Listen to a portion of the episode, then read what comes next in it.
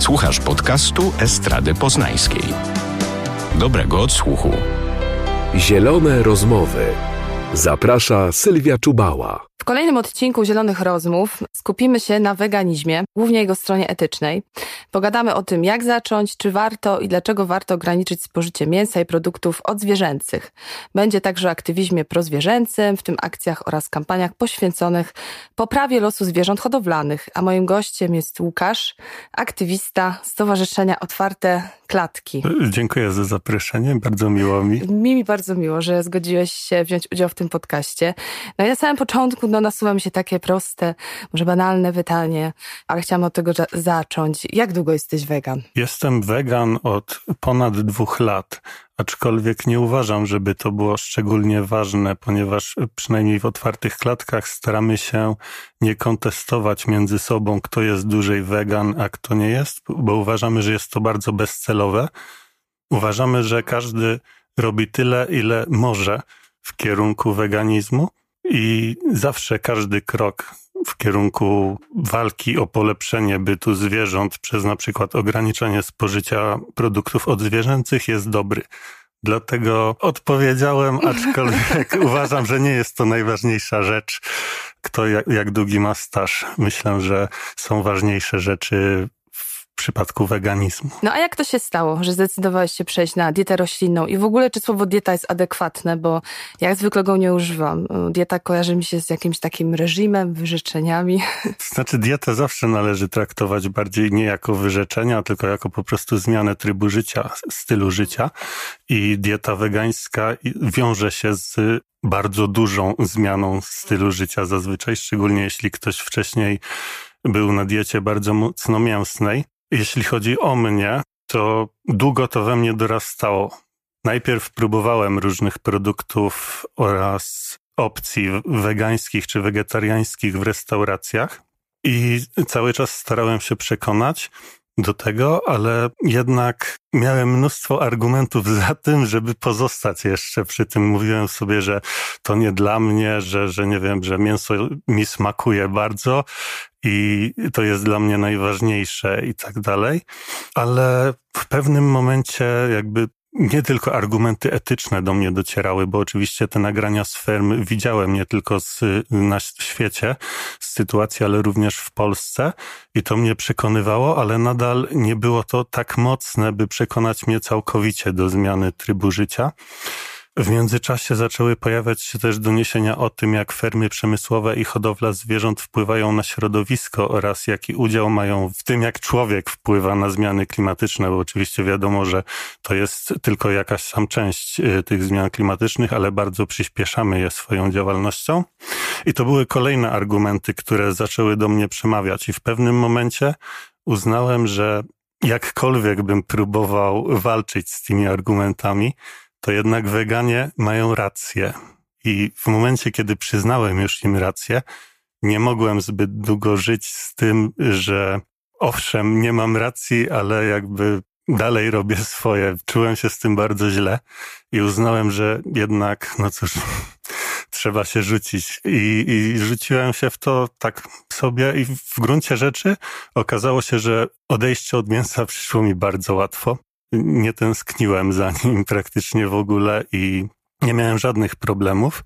Natomiast dla mnie w pewnym momencie okazało się, że jakby porównując to do gry komputerowej, tak? Jeśli przejście na weganizm byłoby grą komputerową i na końcu mamy takiego final bossa, którym jest to właśnie ograniczenie, znaczy zrezygnowanie z mięsa, to wtedy pokonałem go, ale okazało się, że on wcale nie był tym ostatecznym, bo okazuje się, że był jeszcze jeden ukryty, który nazywa się ser. I, I ten ser to jest to, co powoduje, że wielu wegetarian nadal jest wegetarianami, a nie weganami. To jest duży problem. E, oczywiście teraz zamienniki sera też już są coraz bardziej doskonalsze. Ostatnio znalazłem w sklepach e, nową markę, która jest naprawdę fantastyczna i rzeczywiście ten ser się rozpływa i ciągnie się tak jak e, normalny ser.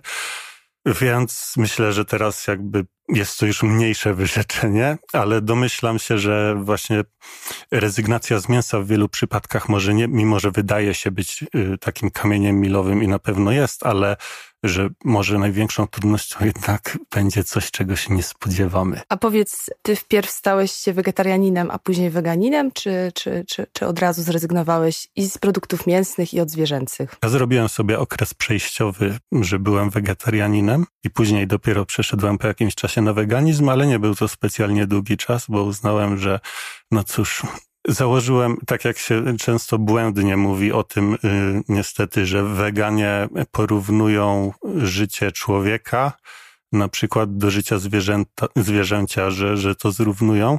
To jest y, absolutnie nieprawda. Prawdą jest, że weganie starają się porównać życie zwierzęcia do kubków smakowych.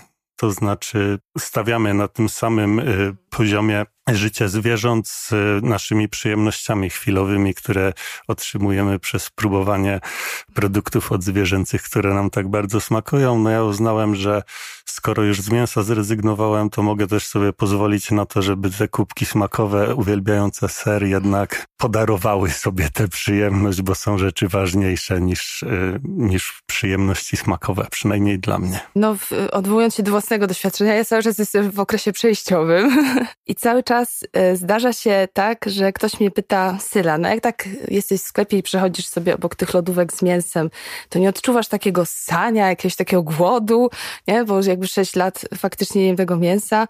Zupełnie tak, jakby ktoś mówił o jakimś tam, wiesz, uzależnieniu, nie? I w zasadzie pozostając w takiej nomenklaturze, podobieństwo do uzależnienia wydaje mi się jest w tym, że na pewno leczenie z uzależnienia, tak jak decyzja o tym, że zostaje się weganem, tak, czy wegetarianem, to musi być decyzja w 100% osobista, że to moda, albo takie narzucanie komuś porzucenia mięsa, nawet gdy mówimy o parze, która ze sobą żyje i się wydaje na początku, że kogoś tam nagniemy do naszej diety, no nie przyniesie długotrwałych rezultatów.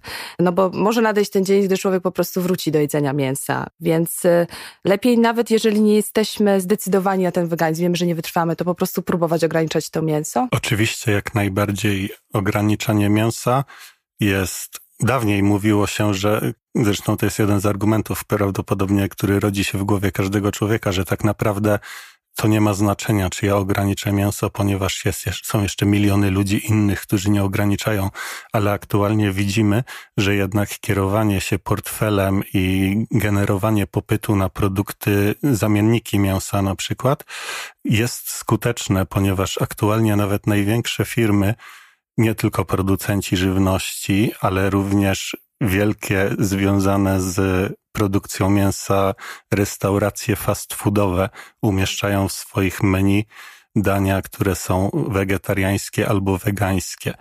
Oczywiście również w portfolio wielkich marek, które produkują produkty mięsne, można też znaleźć właśnie produkty wegańskie na, na półkach supermarketów i to jest wspaniałe i to jest efekt tego, że oni po prostu wiedzą, że jest na to popyt. Ludzie pokazali, kupując pierwsze, które pojawiały się zamienniki, że bardzo chętnie spróbują ich i bardzo chętnie ograniczą mięso. I teraz racjonalni producenci starają się odpowiedzieć na ten popyt, tworząc podaż. I to jest piękne, jak to działa, i myślę, że jak najbardziej, jeśli ktoś nie czuje się na siłach, żeby przeskoczyć od tak na weganizm, to myślę, że ograniczenie mięsa jest jak najbardziej słuszną drogą. Po pierwsze dla zdrowia, po drugie dla planety i po trzecie oczywiście ze względów etycznych. No właśnie, a co z tymi firmami, które mają w stałej ofercie produkty mięsne i wprowadzają te bezmięsne? To nie jest tak, że się trochę jednak wspiera ten ten ich mięsny biznes, który jednak stanowi większość oferty. Taka moje przemyślenie ostatnio w sumie. Powiem tak, nikt nie jest zmuszany do tego, żeby korzystać z tych produktów. Myślę, że to jest ich z jednej strony dobra wola, z drugiej strony oczywiście odpowiedź na podaż, ale odpowiedź, która działa jak najbardziej na rękę zwierzętom. I myślę, że kierowanie się dobrem zwierząt jest najważniejsze. To znaczy, każda zmiana, która wpłynie na los zwierząt, na przykład jeśli ktoś zamiast rezygnować z jedzenia jajek, postanowi kupować tylko jajka z wolnego wybiegu albo z chowu ekologicznego, czyli 0 albo 1, to tak czy inaczej pokaże producentom, że warto zainwestować w ten rodzaj chowu, przez co oni mogą odejść od chowu klatkowego, który jest oznaczony trójką, i w ten sposób decyzją konsumenta, nawet jeśli nie jest to decyzja stricte wegańska, tylko wegetariańska, powiedzmy chcemy z lepszej hodowli kupować te jajka, tak czy inaczej wpływamy na los prawdopodobnie milionów zwierząt, które są zamknięte w klatkach na fermach przemysłowych. Bo to, o czym mówisz, związane jest ściśle z taką waszą główną działalnością jako otwartych klatek. Macie taką kampanię, jak one to znoszą. Powiedz coś więcej o tym. Kampania, jak one to znoszą, jak sama nazwa sugeruje, tyczy się kur, które znoszą jajka, czyli z gatunku niosek. Otóż te kury często, teraz coraz mniej na szczęście, ponieważ wiele marketów i sieci handlowych postanowiło zrezygnować z dystrybucji jajek trójek, ale takie kury bywają zamknięte w ciasnych klatkach, których powierzchnia może być odrobinę większa od wielkości kartki A4 i są tam zamknięte przez praktycznie całe swoje życie i znoszą tam jajka. No i cóż, nie są to najlepsze warunki na pewno i nie wydaje mi się, żeby te kury doskonale się tam czuły. Myślę, że mamy do czynienia z ogromnym cierpieniem w tym przypadku, kiedy nie mogą spełniać swoich potrzeb, takich jak rozprostowanie skrzydeł, a to są ptaki, które potrzebują czasem rozprostować skrzydeł, natomiast powierzchnia, na której funkcjonują, nie pozwala im na to. Wy, jak otwarte klatki, e, zauważyłam, macie taką dwutorową działalność. Z jednej strony są te kampanie takie uświadamiające, popularyzujące pewne informacje, a z drugiej no jest to taki czysty aktywizm, czyli też pojawiacie się na tych fermach, robicie e, protesty, strajki, nagrywacie filmy, w których dokumentujecie też to cierpienie zwierząt. To prawda. Otwarte klatki, sama nazwa, jest to pewien stan rzeczy, który jest niezbędny w naszej drodze do osiągnięcia głównego celu, którym jest tworzenie świata wolnego od cierpienia zwierząt. Bez widoku takich pustych, otwartych klatek na fermach przemysłowych nie uda nam się osiągnąć tego, o co walczymy. Dlatego prowadzimy wiele różnych kampanii i na różne sposoby z różnymi przekazami. Każdy kierujemy do innej grupy. I mamy na przykład kampanie dobrostanowe, czyli to są kampanie związane właśnie z kurami przede wszystkim, jak one to znoszą, czy Franken Kurczak. Tam walczymy o to, by polepszyć dobrostan zwierząt hodowanych na fermach żeby zwiększyć im miejsca, zrezygnować z klatek, czy na przykład jak w przypadku Franken Kurczaka często zachęcić na przykład restauracje, które korzystają z mięsa z tych kurczaków broilerów, żeby poprosiły swoich dostawców o zmianę rasy kury, ponieważ y, kura broiler to jest mm, krzyżówka genetyczna, oczywiście nie, jeszcze nie robiona metodą CRISPR-Cas9, tylko metodą krzyżowania ze sobą różnych kur, które jakby przybierały jak najbardziej na masie. I w aktualnie te kury, gdyby porównać do dziecka, które ma 5 lat, to kura sześciotygodniowa ma taką masę, jakby to dziecko miało 150 kg, pięcioletnie. I to jest tak ogromna masa, że łamią im się nogi pod ich własnym ciężarem. I w momencie, kiedy im się te nogi złamią, albo chociażby się przewrócą w tym wielkim kurniku na na przykład 100 tysięcy zwierząt, bo o takich kurnikach mówimy w momencie, kiedy chodzi nam o fermy przemysłowe, wtedy jest to praktycznie wyrok śmierci dla tej kury. Nawet nie doczeka do tego, żeby jechać do tej rzeźni i później skończyć w supermarkecie. Prawdopodobnie umrze z głodu, ponieważ nie będzie w stanie chociażby sięgnąć dziobem po jedzenie, które znajduje się pod jej nogami. A jest mała szansa na to, że człowiek zauważy, że ta kura się przewróciła, a jeśli ma połamane nogi, no to oczywiście nawet gdyby ktoś to zobaczył, to raczej nie ma co liczyć na leczenie. No tak, czyli, czyli mówisz o tym, że to jest taka stworzy, sztucznie stworzony gatunek ptaków, który ma mnóstwo schorzeń do tego. No i stąd ta nazwa Frankenkurczaki od Frankensteina, tak? To prawda. Aczkolwiek z tym, czy sztucznie stworzona, myślę, że to jest bardzo głęboka kwestia, ponieważ jeśli nazwiemy krzyżowanie genetyczne kurczaków sztucznym, tworzeniem, to prawdopodobnie większość roślin i zwierząt, które jemy, też jest sztuczna, ponieważ w naturze wszystkie praktycznie rośliny, jak kukurydza i tak dalej, nie wyglądały tak jak teraz. To, to wszystko jest efekt krzyżowań na, na przestrzeni setek lat przez człowieka. Ale myślę, że można powiedzieć jak najbardziej, że taka rasa w naturze nie występowała. To jest rasa typowo hodowlana i jest do tego wspomagana oczywiście paszami, które jeszcze pomagają przybierać im na masie. No cóż, te kurczaki są też zamknięte na wielkiej powierzchni, ale też y, są to na przykład 100 tysięcy kurczaków w jednym miejscu, które nie jest odpowiednio naświetlone, nie jest odpowiednio nawietrzone i no cóż, żyją w warunkach y, ciągłego zapachu amoniaku przez te sześć tygodni. No nie jest to przyjemne przebywanie. Ale to są kampanie dobrostanowe, w których mamy na celu polepszenie ich dobrostanu przez wprowadzenie jakichś zmian, tak? Na przykład odejście od chowu klatkowego, czy, czy zwiększenie, nie wiem, powierzchni jakiejś na fermie dla, dla jednego kurczaka. Natomiast mamy też jedną kampanię, która jest kampanią typowo nienastawioną na e, rozmowy. To jest kampania Cena Futra. I tam domagamy się jedynego. To jest zakaz hodowli zwierząt futerkowych w Polsce. I w zeszłym roku byliśmy całkiem blisko. Jeszcze nigdy nie byliśmy tak blisko. Mówię oczywiście o wydarzeniach wrześniowych, kiedy po publikacji naszego śledztwa na największej prawdopodobnie w Europie fermie, która znajduje się w Polsce, nasz aktywista nakręcił okropne warunki i znęcanie się nad norkami, i potem partia rządząca ogłosiła plany wprowadzenia ustawy Piątka dla zwierząt, która między innymi jedną z, z tych pięciu rzeczy było zakaz hodowli futerkowej. Cóż, ustawa przeszła przez Sejm. Zdaje się, że w Senacie też dobrze sobie radziła, ale pojawiły się tam jakieś poprawki, które były nie na rękę rządzących.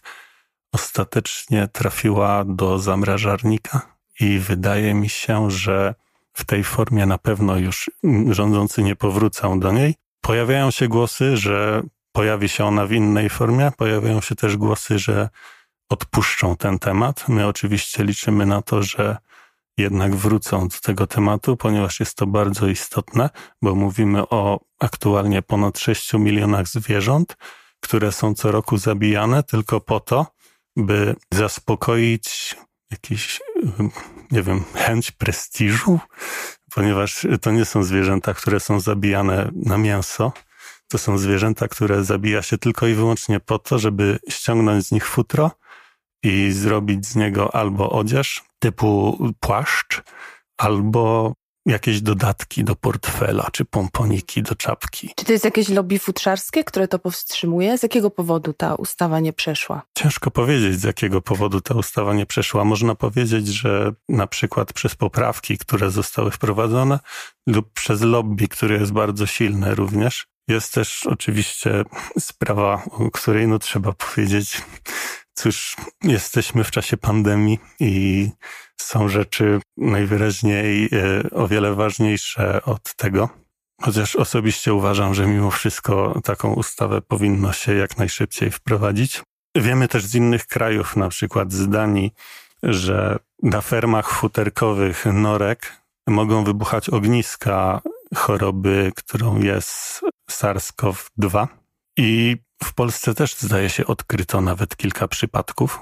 Co prawda nie doszło do takiej sytuacji jak w Danii, gdzie zabito 15 do 17 milionów zwierząt z tego powodu, ale nadal trzeba pamiętać, że te fermy, nie tylko zresztą fermy futrzarskie, ale w tym, w tym przypadku akurat fermy futrzarskie są narażone na SARS-CoV-2, natomiast ogólnie fermy wielkopowierzchniowe, fermy skupiające w sobie mnóstwo zwierząt, od dawna są uznawane za jak najbardziej epidemiogenne miejsca, ponieważ często warunki tam y, nie są odpowiednie, wszędzie jest brudno, mogą się gdzieś tam pojawiać zwłoki zwierząt i tak dalej. Naukowcy od dawna mówią o tym, że to jest jedynie kwestia czasu, kiedy pojawi się kolejna epidemia, która będzie zoonozą, czyli pochodzenia zwierzęcego.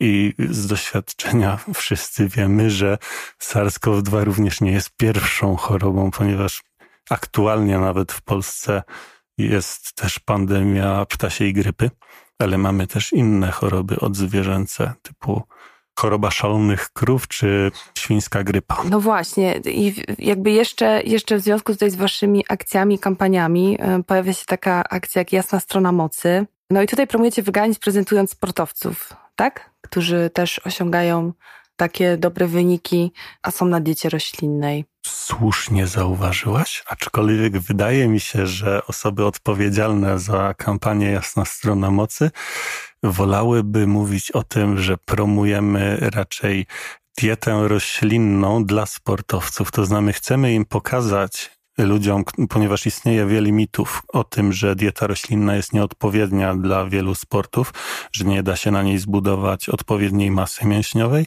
Dlatego my chcemy przez przykłady sportowców, którzy są na diecie roślinnej i osiągają różne sukcesy, pokazać, że jest to jak najbardziej możliwe. Chcemy obalać te mity. Dlatego nie jest to kampania promująca weganizm przez tych sportowców, tylko jest to kampania raczej pokazująca, że można na weganizmie czy na diecie roślinnej jak najbardziej mieć dobre osiągi. Oczywiście nie mówimy o najlepszych osiągach, ponieważ jest to kwestia indywidualna. Dieta, żadna dieta nie zapewni komuś najlepszych osiągów. Jest to jedynie składowa.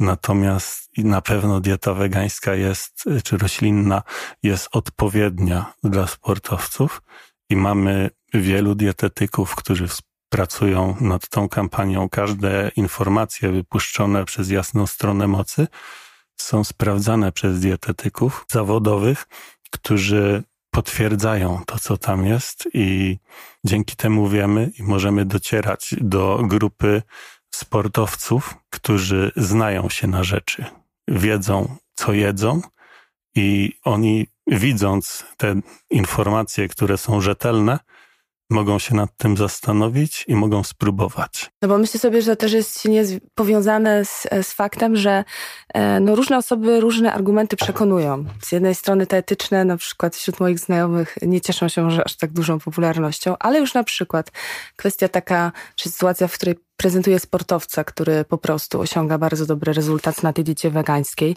albo gdy kogoś informuje o tym, że do wyprodukowania kilograma mięsa potrzeba około 14 tysięcy litrów wody, przekonuje, przekonuje. Jakby, czyli fajnie, że wy też jako otwarte klatki działacie tak wielo wielopłaszczyznowo, że poruszacie wiele tych tematów, no bo tego typu działania też trochę PR-owo działają, prawda? Tak jest, jak najbardziej. My sobie zdajemy sprawę z tego, że ludzie są różni i argumenty etyczne niekoniecznie trafią do wszystkich, dlatego mamy właśnie kampanię jak Jasna Stroną Mocy, która nie skupia się w ogóle na, na etycznym e, traktowaniu zwierząt, aczkolwiek wiemy też, że w psychologii jest takie funkcjonowanie naszego mózgu, które jeśli raz na przykład przyjmiemy do wiadomości i, i zgodzimy się z tym, że załóżmy dieta roślinna jest dla nas dobra jako dla sportowca, to jest duża szansa, że pozostałe argumenty tak czy inaczej do nas dotrą po jakimś czasie. To znaczy, nawet jeśli coś konkretnego nas przekonało, to prawdopodobnie tak czy inaczej przyjmiemy też pozostałe argumenty za słuszne. No, żeby wiedzieć w pełni, że mieliśmy rację, co oczywiście i, i postąpiliśmy słusznie, co oczywiście w przypadku przejścia na, czy próbowania diety roślinnej jest jak najbardziej prawdziwe i słuszne. No jeżeli chodzi jeszcze o ten inny rodzaj promocji, no to y, ja no, sama też uczestniczyłam, ale myślę, że popularna w Poznaniu była Veganmania, czyli taka roślinna impreza, gdzie staracie się właśnie promować tą etyczną, wegańską podstawę. W takim ujęciu bardziej eventowo-rozrywkowym jednak, może skierowanym do trochę innej grupy odbiorców. No właśnie, do takiej klasy średniej, bo też się zastanawiałam, to, to nie ukrywam w kontekście też książki Jarka Urbańskiego Społeczeństwo bez mięsa. No, czy ten weganizm w Polsce nie jest klasowy, nie? To znaczy, czy to nie jest tak, że właśnie, czy coś się zmienia w tym aspekcie, no? Że, czy, czy to jest właśnie taki głównie klasa średnia, tak? Gdzieś tam właśnie modne zaczęły się robić te knajpy, te kawa, kawa latte, tak zwana już, już y, symboliczna od paru lat, zresztą będąca na wielu memach i tak dalej. No właśnie, czy coś, coś się w tej kwestii zmienia? Ja mam takie poczucie, że E, nadal dieta wegańska, w moim odczuciu nie, ale na przykład dla takich osób, e, które są mniej zamożne i na przykład e, wielodzietne rodziny i tak dalej, no tam jednak to mięso jest szerzej wykorzystywane, częściej i tak dalej, i tak dalej, bo jest po prostu tańsze. I gdzieś zmiana tej perspektywy jest trudniejsza. No właśnie, takie ogólne pytanie, czy, czy, czy ten weganizm jest, jest klasowy w sumie? Nie chciałbym mówić, że jest klasowy. Wydaje mi się, że aktualnie dąży w stronę tego, by jak najbardziej nie być klasowym i staramy się właśnie pokazywać to na różne sposoby, że każdy może przejść na dietę roślinną. Oczywiście zamienniki mięsa aktualnie są drogie, owszem, ale wydaje nam się, że a raczej na pewno rynek tak działa, że jeśli popyt na te produkty będzie coraz większy, to cena będzie również coraz mniejsza w tym przypadku. Warto też zastanowić się jednak nad tym, że jeśli zamienniki mięsa są o wiele droższe od mięsa, które jest tanie, to w takim razie czym jest to mięso? Jak zostało wyprodukowane, że jest tak tanie, tańsze niż zamienniki roślinne? Ale oczywiście rozumiem jak najbardziej, jeśli ktoś uważa z, z, kwestiach ekonomicznych na przykład, aczkolwiek jest też wiele stron, na przykład na rośliniejemy również staramy się odczarować to i na fanpage'u pokazujemy i na Instagramie pokazujemy wiele przepisów, które są przepisami zdrowymi, pysznymi i tanimi. Prostymi? Nieskomplikowanymi? Zazwyczaj jednogarnkowymi. nasze aktywistki i nasi aktywiści przygotowują te dania, więc często są to dania również proste w wykonaniu. Jakimi działaniami teraz jesteś zajęty? Czym się zajmujecie teraz, na ten moment w Twardych Klatkach? Jakie są ważne sprawy i akcje, które teraz podejmujecie? Ja osobiście znajduję się w media teamie, to znaczy jestem osobą z racji wykształcenia zresztą, ponieważ jestem z wykształcenia e, magistrem PR-u i dziennikarstwa ekonomicznego oraz ekonomii. Zajmuję się tym, by sprawić, by głos ekspertów, którzy z nami współpracują, był głośniejszy, bardziej donośny i bardziej przystępny. Dlatego zajmuję się pisaniem informacji prasowych, kontaktem z mediami i tak dalej. Więc ja nie jestem związany stricte z żadną z kampanii, tylko w każdej, przy każdej pomagam. Natomiast jeśli chodzi o to, czym się teraz zajmujemy jako organizacja, to z całą pewnością duży nacisk będziemy kłaść na kampanię nową Stop Transportom, która dotyczy transportów często liczonych w setkach czy nawet tysiącach kilometrów żywych zwierząt. I jest to temat bardzo nośny, ponieważ w Unii Europejskiej planuje się wprowadzenie ustawy, która miałaby zakazywać takich transportów. I uważamy, że jest to ogromny problem, kiedy zwierzęta, żywe zwierzęta są przewożone bez dostępu do wody i bez dostępu do jedzenia przez setki, tysiące kilometrów w warunkach na, na ciężarówce.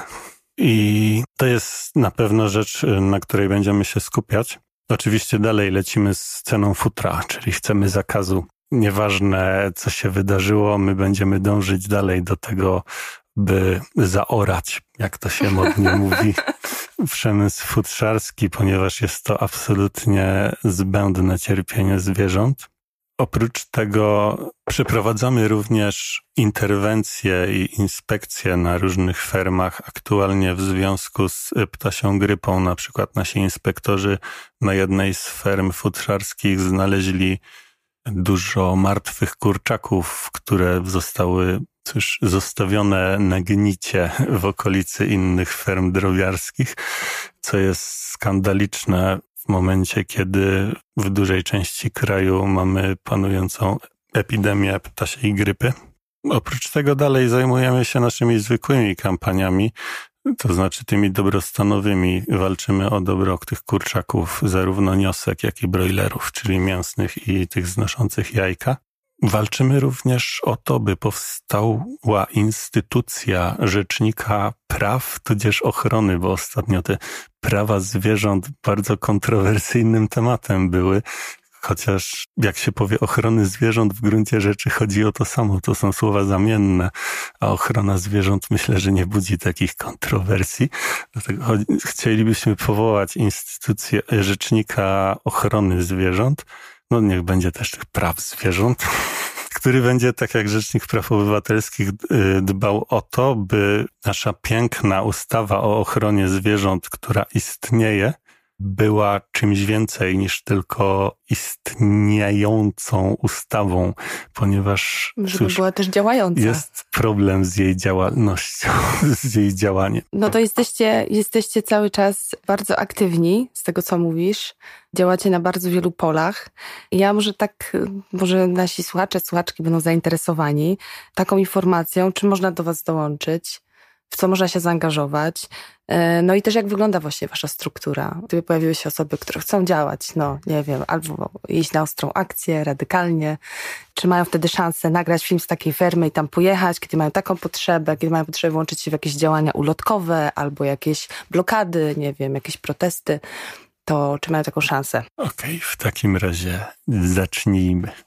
Po pierwsze, jeśli chodzi o naszą aktualną działalność, to ze względu na sytuację w kraju, zostaliśmy mocno ograniczeni. Przede wszystkim y, musimy działać online. Aczkolwiek zdarzają się również inspekcje, interwencje, ale na pewno mocno ograniczyliśmy tak zwany street work, czyli na przykład akcje protestacyjne na, na ulicach wielu miast, ale liczymy na to, że w niedługo powrócimy tam jak najbardziej. Jeśli chodzi o dołączenie do otwartych klatek, aktualnie mamy około 200 do 300, ciężko powiedzieć, ponieważ jest to bardzo płynna liczba aktywistów i chętnie przyjmiemy nowych. Myślę, że na stronie otwarteklatki.pl można się zapisać, można znaleźć też grupę lokalną, ponieważ działamy, to teraz zaczniemy od tego, jak wygląda struktura. Otóż kilkunastu miastach w Polsce są grupy lokalne, między innymi w Poznaniu. Jestem z poznańskiej grupy lokalnej i od tego się zaczyna, czyli dołącza się do jakiejś grupy lokalnej. Następnie można jeszcze oprócz działalności właśnie lokalnych typu streetwork czy fundraising i tak dalej na terenie miasta, można dołączyć do jakiegoś większego teamu, który zrzesza już ludzi z różnych miast i działa właśnie stricte internetowo, oprócz tego, że są zloty tych teamów. I ja na przykład właśnie jestem w Media Teamie, czyli ekipie zajmującej się kontaktami z mediami. Natomiast mamy też bardzo dużo innych teamów. Myślę, że każdy się odnajdzie. Jest na przykład ekipa, która montuje filmy, jest ekipa kreatywna, która tworzy posty, jest ekipa kreatywna, która myśli tylko o kurach i tworzy rzeczy o kurach, które będą e, dla ludzi zadowalające i mm, docierające z, z naszym przekazem. Mamy też ekipę IT oczywiście, mamy ekipę też podcastową, Mamy praktycznie, no bardzo dużo jest obszarów. Mamy też e, ekipę blogującą, mamy ekipy rozmawiające i współpracujące z ambasadorami, z influencerami i tak dalej. Więc to jest jakby wyższy poziom, powiedzmy, takiego, każdy może oczywiście działać, tylko to nie są już działania lokalne, tylko działania ogólnopolskie. I te działania to zazwyczaj mamy na przykład raz w tygodniu jakiegoś kola, czyli jak to się, to korporacyjny język już no. przeszedł na nas, ale też tak jest, jak, jak walczymy z, z korporacjami o to, o dobrostan zwierząt, to też musimy też y, jakoś odpowiedzieć, dlatego też można czasami porównać niektóre z naszych zachowań, czy ten, y, struktur do, do takiej korporacji, aczkolwiek e, jest o wiele przyjemniej u nas i, i robimy super rzeczy. No ale pewnie nie macie aż tak hierarchicznego systemu działania. Nie, nie. nie. Oczywiście, tak... że nie. Każdy robi co chce. Natomiast jeśli chodzi o takie wyjazdy na, na interwencje czy coś, to przede wszystkim nie jest tak, że ktoś kogoś zmusi do takiego wyjazdu. Po pierwsze trzeba chcieć, żeby pojechać na taką fermę. Po drugie, nasz team interwencyjny musi jakby zaakceptować taką kandydaturę, a najlepiej, żeby taki kandydat posiadał uprawnienia inspektorskie, co wiąże się ze szkoleniem i z różnymi wcześniejszymi wyjazdami na, na interwencję. I dopiero później może działać w takiej, w takiej ekipie, więc to, to raczej nie jest tak, że osoba, która działa od, nie wiem, dwóch tygodni, może sobie pojechać robić inspekcję, tu już trzeba poświęcić przynajmniej pewnie rok albo dwa lata na szkolenia z zakresu ochrony zwierząt i, i, i innych rzeczy, żeby móc wziąć udział w takiej akcji. Oczywiście razem z policją i z inspektoratem weterynaryjnym takie akcje się przeprowadza. No, myślę, myślę, że ci, którzy będą chcieli się zaangażować, są zdecydowani, to ich to nie odstraszy. I na pewno spróbują do Was dołączyć. Ja serdecznie zachęcam. Moim gościem był Łukasz z Otwartych Klatek. Dziękuję Ci, Łukasz, bardzo. Również za tą rozmowę. Bardzo. I cóż mogę powiedzieć na końcu? Go vegan! Go vegan, tak. Producentem podcastu jest Estrada Poznańska. Więcej na estrada.poznan.pl Zielone rozmowy.